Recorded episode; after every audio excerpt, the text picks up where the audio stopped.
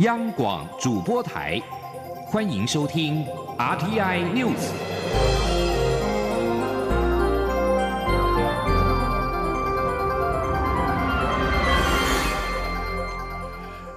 各位好，欢迎收听这节央广主播台提供给您的 RTI News，我是陈子华。劳动部在日前预告放宽客运业在年节、纪念日或国定假日可以送绑七休一，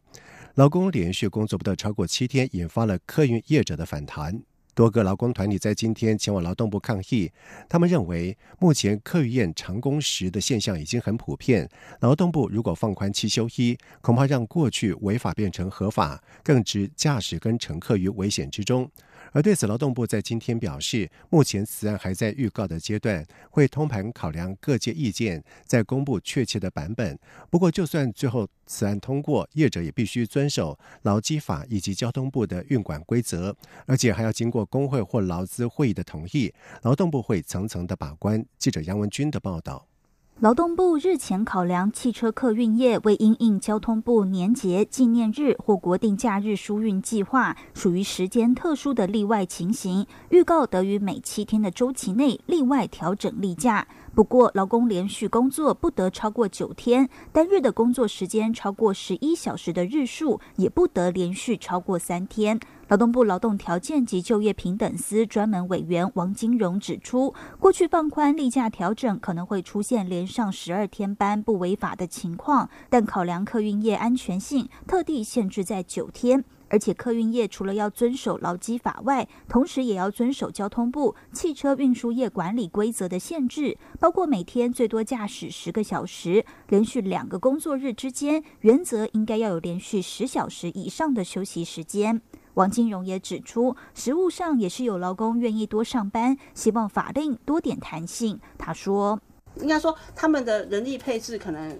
刚好，但是可能劳工也许有些劳工会请假，或者其实实务上很多都会这样反映，说，哎，劳工要请假哈，那个劳工不能配合啊，哈，那个怎么样，所以调度不过来，有时候会有产生这样，那他们就会告诉我们说，可是我们的劳工愿意去做这样子的。愿意去做，可是问题是又又于又于那个他又只能说七休一，他也不能够去多做一天，或者是说他也不能够呃，就是说因为加班时数有所限制，他也不能超过那个加班的月总时数，所以实务上也有这种声音出来。王金荣强调，未来若放宽客运业七休一，除了必须是交通部因为年节、国定假日连假有提出疏运计划外，还要经过工会或劳资会议同意。三十人以上企业最迟需要在松绑前一天向地方政府核备，才能松绑，会有层层的把关机制。劳动部指出，目前已与交通部建立跨机关联合督导机制，对于年节或年假等可能运用弹性调整的措施期间，加强实施联合稽查，包括客运业驾驶的工时、休息、过劳预防，都是重点的检查项目。另外，也会请地方政府将包含国道客运在内的公共汽车客运业列为优先劳检的业别，提高劳检频度及强度，包括驾驶有没有工作超时、轮班间隔休息不足、违法连续出勤等，都是稽查的重点。中央广播电台记者杨文君台北采访报道。民进党西任党主席钟泰在今天宣誓就职。他表示，就算民进党员记不得九二八创党的日子，也绝对不能够忘记一二四这个几乎让民进党站不起来，甚至被翻天覆地的日子。钟文泰宣誓，民进党要有被打掉重练的认知，秉持创党的精神，新的民进党就此诞生。记者郑祥云、刘玉秋的报道。民进党主席补选落幕，行政院前秘书长卓荣泰以百分之七十二点六的得票率胜出，成为民进党第十六届党主席。民进党九号在党中央举行就职典礼，卓荣泰在代理党主席基隆市长林佑昌手中接下印信，象征承担的开始。卓荣泰致辞时，先向代理主席林佑昌及在场的中执委、中评委致谢，感谢他们帮民进党度过最艰难的时刻。卓荣泰并要所有民进党员不能忘记十一月二十四号这个让民进党大溃败的日子。就算你记不得九二八这个我们创党的日子，但绝对不能忘记一一二四这个几乎让我们。站不起来，差一点我们就被翻天覆地的日子。卓荣泰也宣誓要将民进党打掉重练，让民进党重新开始。党跟国家必须彻底改造，才能安邦定国。虽然我们党的形体尚在，但在我们的心理上，要有被打掉重练的的认知。一个秉持创党精神跟理想，新的民主进步党就此诞生。周荣泰强调，民进党若改造不成功，会连回头路都没有；信心若不够坚定，人民也会收回仅存的一点点信任。党中央涌现不少祝贺花篮，恭贺卓荣泰就任。党内期盼新的党主席带领民进党走出九合一败选阴霾。周荣泰宣誓就职后，也立即上工。中止会后，便到民进党台北、台中市党部与党公职举行复选会议，全力为台北、台中立委补选备战。中广电台记者郑祥云、刘玉秋采访报道。国民党主席吴敦义在今天在中常会当中公开发表国民党的两岸政策立场。他重申一中各表的九二共识是中国大陆国家主席习近平所提的一国两制以及九二共识完全不相干，且难获得台湾多数民意的支持。他也再次批评蔡总统不承认九二共识是完全不正确的事情，希望蔡总统回顾过去自己的谈话跟事实，不要那么健忘。记者刘品希的报道。国民党主席吴敦义九号中午邀请十五位党籍地方首长便当会，就国民党的两岸政策交换意见。吴敦义随后在中常会中发表公开谈话，说明国民党的两岸政策立场。除了回应中国大陆国家主席习近平的谈话，也再次批评蔡英文总统。吴敦义表示，习近平所提探索两制的台湾方案，并非九二共识的内涵，两者完全不相干，而且一国两制难以获得台湾多数民意的支持。两岸同属中华民族，语文相通，文化同脉，目前处于分治状态。已经各自发展出不同的社会制度与生活方式，期待两岸能够从事制度上的竞争。国民党最重要的两岸政策是中华民国在民主自由的基础上能够繁荣富庶，而且两岸和平。吴敦义也出示蔡英文总统在两千年担任陆委会主委时，在立法院被询的院会记录，呼吁蔡总统不要忘了自己当时对于九二共识、一中各表的正式说明。不要当了总统后就否定过去九二共识、一中各表所奠定的两岸发展良好基础。他说：“也期待蔡英文总统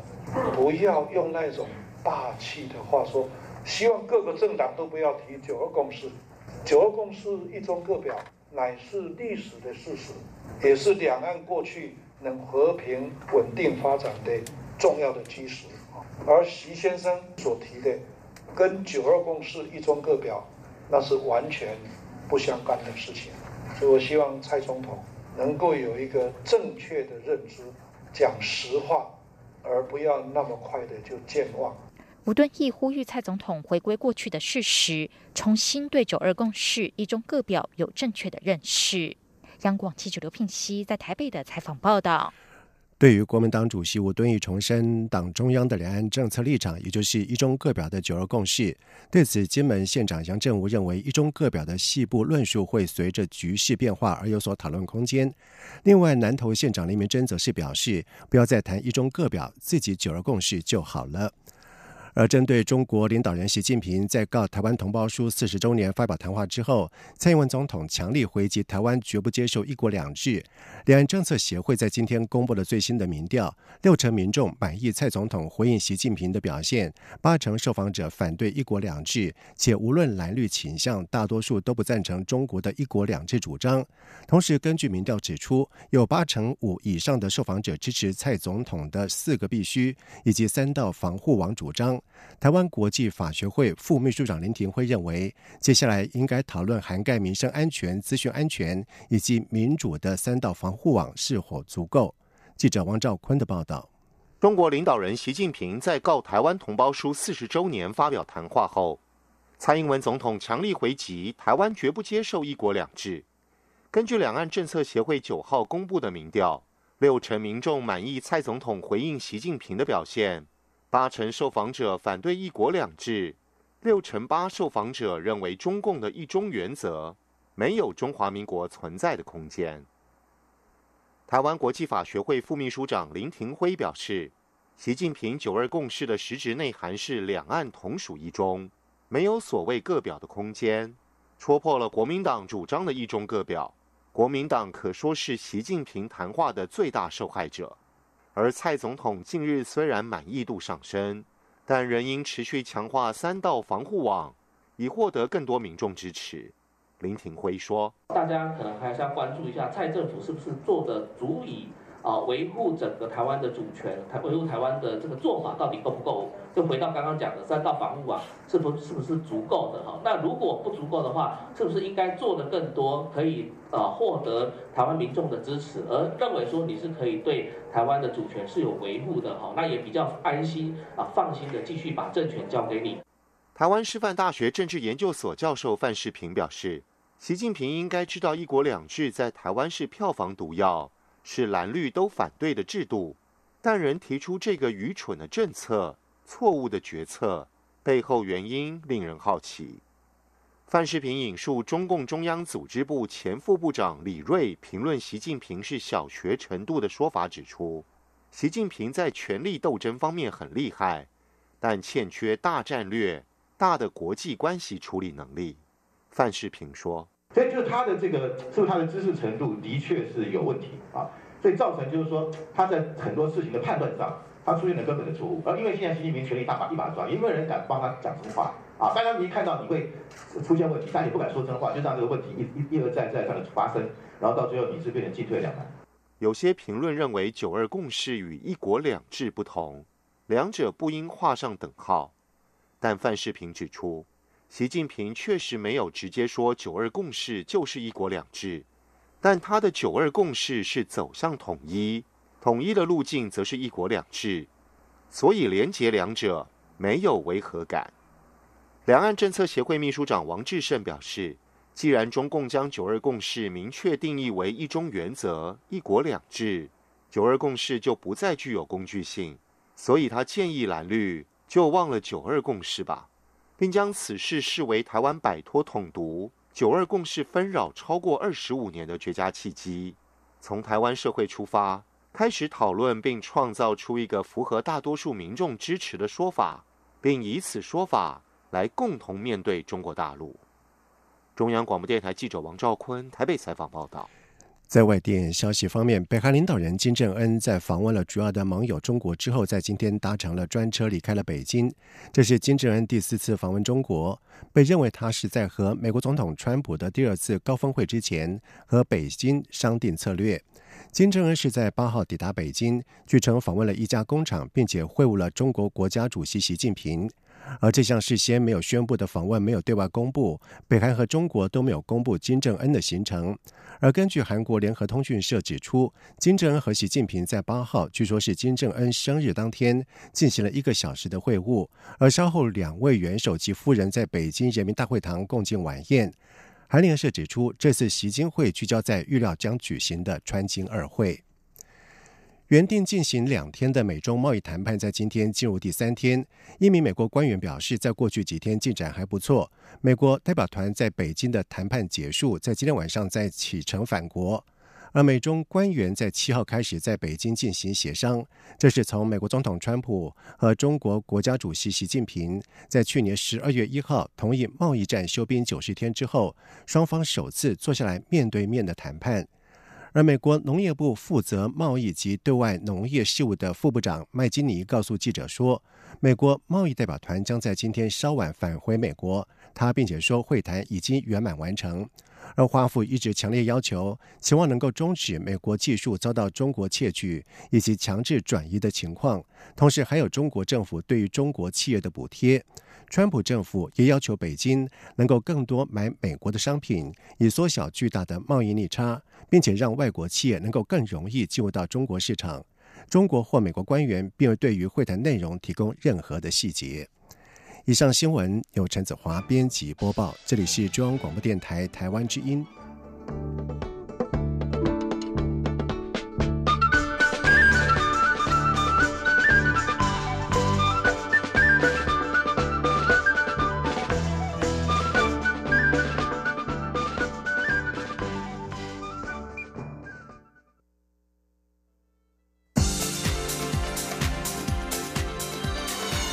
这里是中央广播电台台湾之音，欢迎继续收听新闻。现在时间是晚上的七点十五分，欢迎继续收听新闻。学术界最高的荣誉国家讲座在今天共有四个人获奖，而且清一色都是台大教授，包含了刚上任的台大副校长，并且二度获此殊荣的陈明宪。教育部在今天举行颁奖典礼，并且同步颁发首届国家产学大师奖，由江油之父谢宝全等三位科技大学教授同享荣耀，接受副总统陈建仁的表扬。记者陈国维的报道。教育部九号举行第二十二届国家讲座、首届国家产学大师奖以及第六十二届学术奖联合颁奖典礼。评审团本届从三十五名获推荐的学术研究者当中选出四名得主，而且四人目前都在台大任教，包括能将冰冷大数据鲜活起来的刘景天，用好奇心开启地球冒险旅程的沈川洲，改善白血病治愈率的田慧芬，以及台湾资料探勘开拓者陈明宪。陈明宪在台大校长管中敏上任后出任副校长，备受注目。他在一九八八年获博士学位后，在 IBM 研究中心工作八年，之后回台担任台大电机工程学系教授，持续资料探勘研究。他有四篇论文在全球相关领域内被引用次数高居全球前百分之一。这是他第二次荣获国家讲座主持人，可以晋升为终身荣誉国家讲座主持人。他说：“能有今天的成就，要非常。”感谢台大和教育部。另外，首届国家产学大师奖共有高雄科技大学林伯村、台湾科技大学黄荣芳以及屏东科技大学谢宝全等三名教授获奖。其中，谢宝全有“酱油之父”的美誉，他将屏科大知名的学府酱油改造为低钠低钾的薄盐酱油，并以新台币一千万成功寄转，促成屏大生物科技公司的成立。谢宝全为了解决产销失衡对农民造成的伤害，近两年投入洋葱酱油以及水果珍珠粉圆的寄转与推广，吸引杜拜及澳洲、纽西兰、新加坡、马来西亚等新南向国家共四十多家厂商前来洽谈合作事宜。洋葱去年有发生所谓的滞销生产过剩的问题，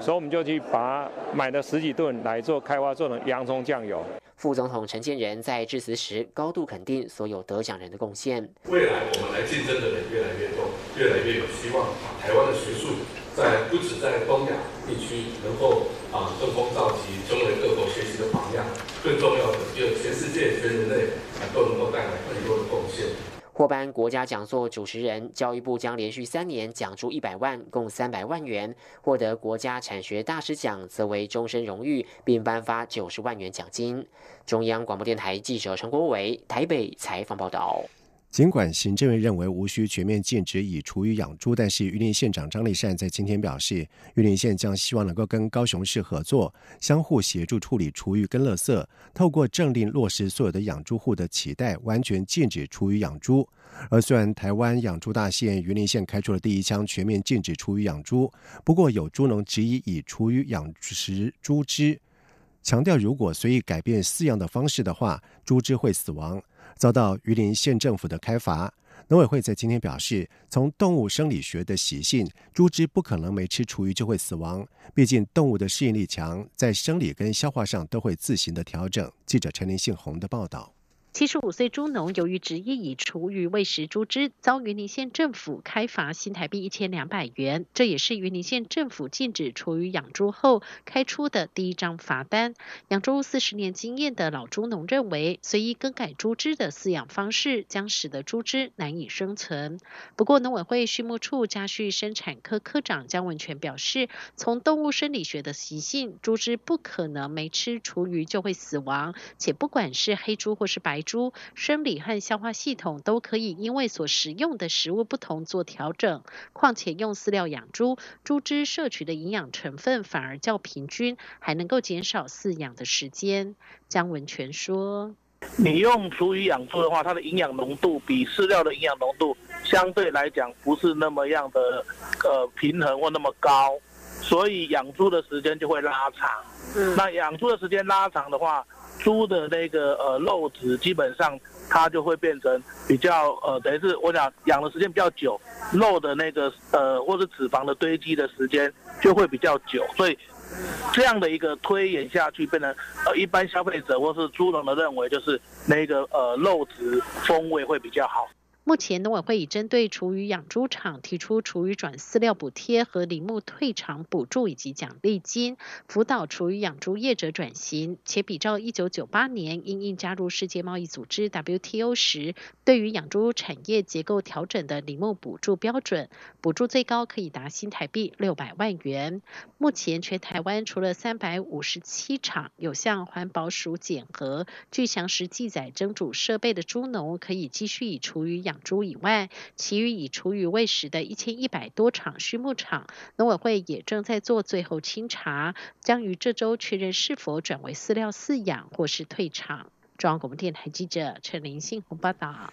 针对台水公司拟提出水价合理化方案，经济部水利署在今天表示，一旦收到方案，将会检视是否合理，有无符合照顾民生、鼓励节水等原则。另外，到时候也会把废水号开征并入到水价方案共同讨论。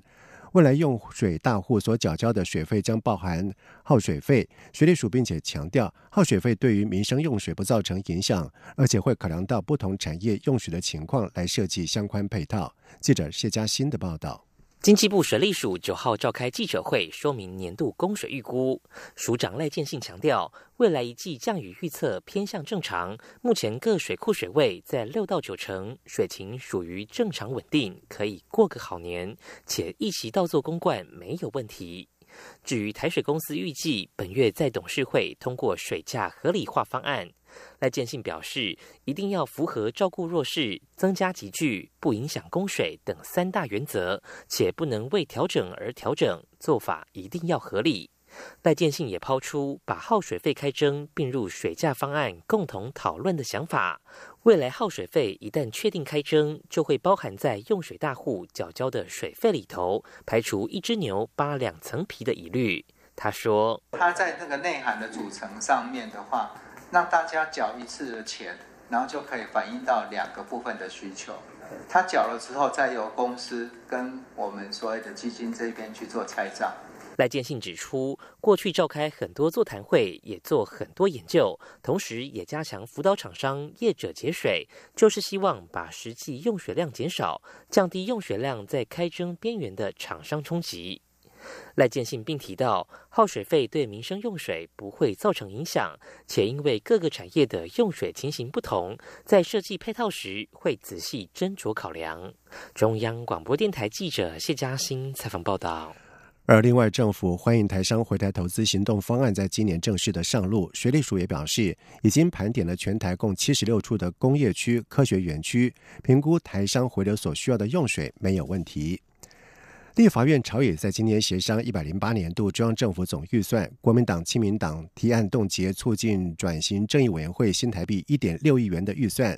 立法院长苏家全最后裁示，将促转会预算提交到院会来表决。而对此，促转会表示，会在临时会结束之前的最后有限时间内，积极和立委们沟通，表达转型正义工作不能够停的立场。记者王维婷的报道。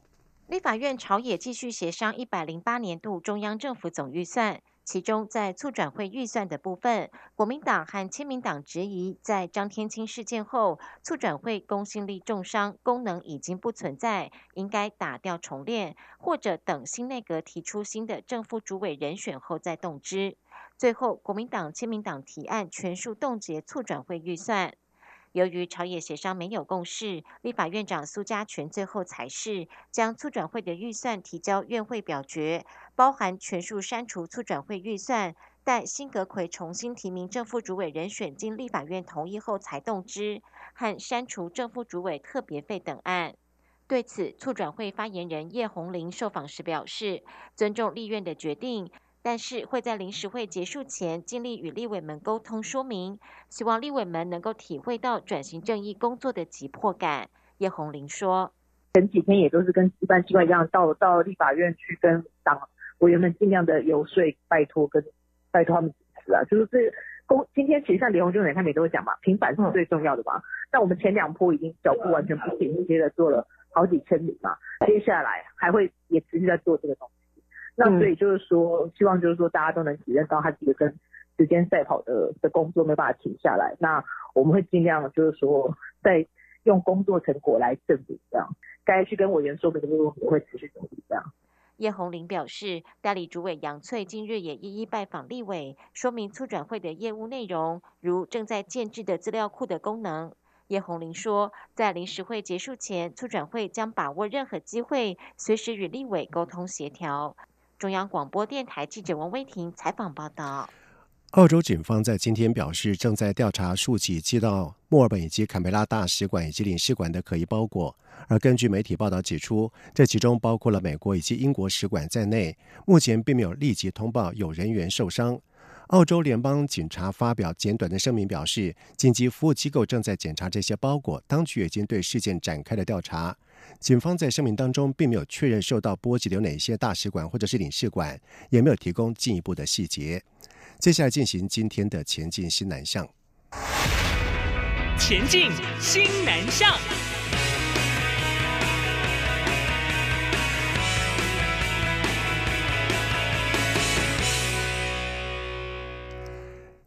台湾高铁是日本新干线海外输出的首例。由于成绩傲人，许多国家在建设高铁、考虑采用日本新干线系统的时候，反倒对台湾高铁的成功经验是更加有兴趣。目前，包括了马来西亚衔接新加坡的马新高铁、印度高铁，甚至美国德州高铁，都向台湾高铁表达合作的高度兴趣，也让台湾高铁有机会在新的一年正式的进军海外。记者吴丽君的报道。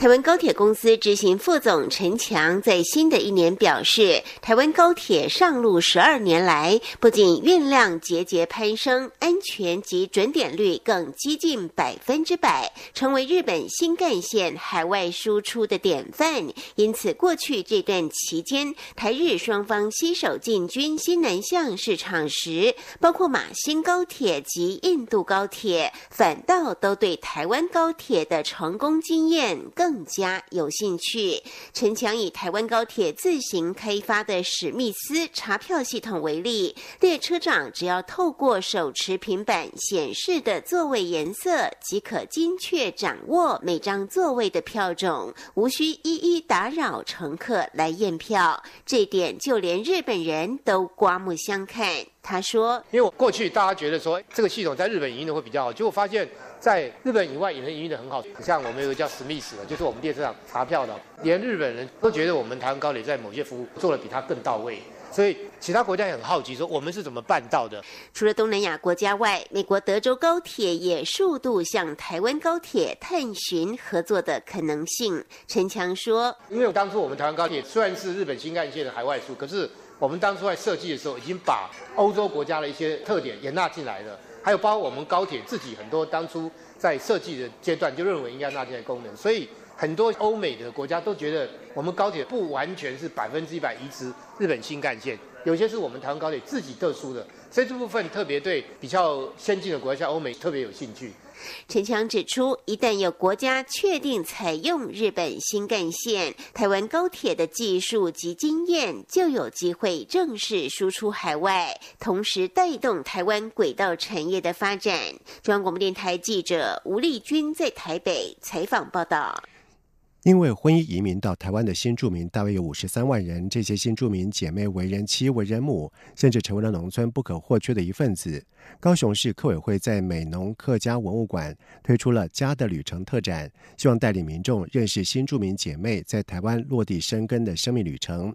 二十年前刚从印尼嫁到台湾的李慧芬，没有朋友，没有任何社交活动。他为了要融入台湾的生活，每天努力学习台湾的语言文化，就连如何祭拜神明都把它写在笔记簿上面。而策展人童玉华访问了五位新住民以及两位台籍媳妇，透过了成家、家的练习以及我不想流浪等单元，让更多人了解新住民姐妹漂洋过海之后怎么适应在台湾的生活，甚至是养儿育女、教养下一代。陈玉华并且表示，新住民跟台湾人一样，都是独立的个体，他们克服了困难，融入台湾的生活环境，也降低了少子化对台湾的冲击。以上新闻由陈子华编辑播报，这里是中央广播电台台湾之音。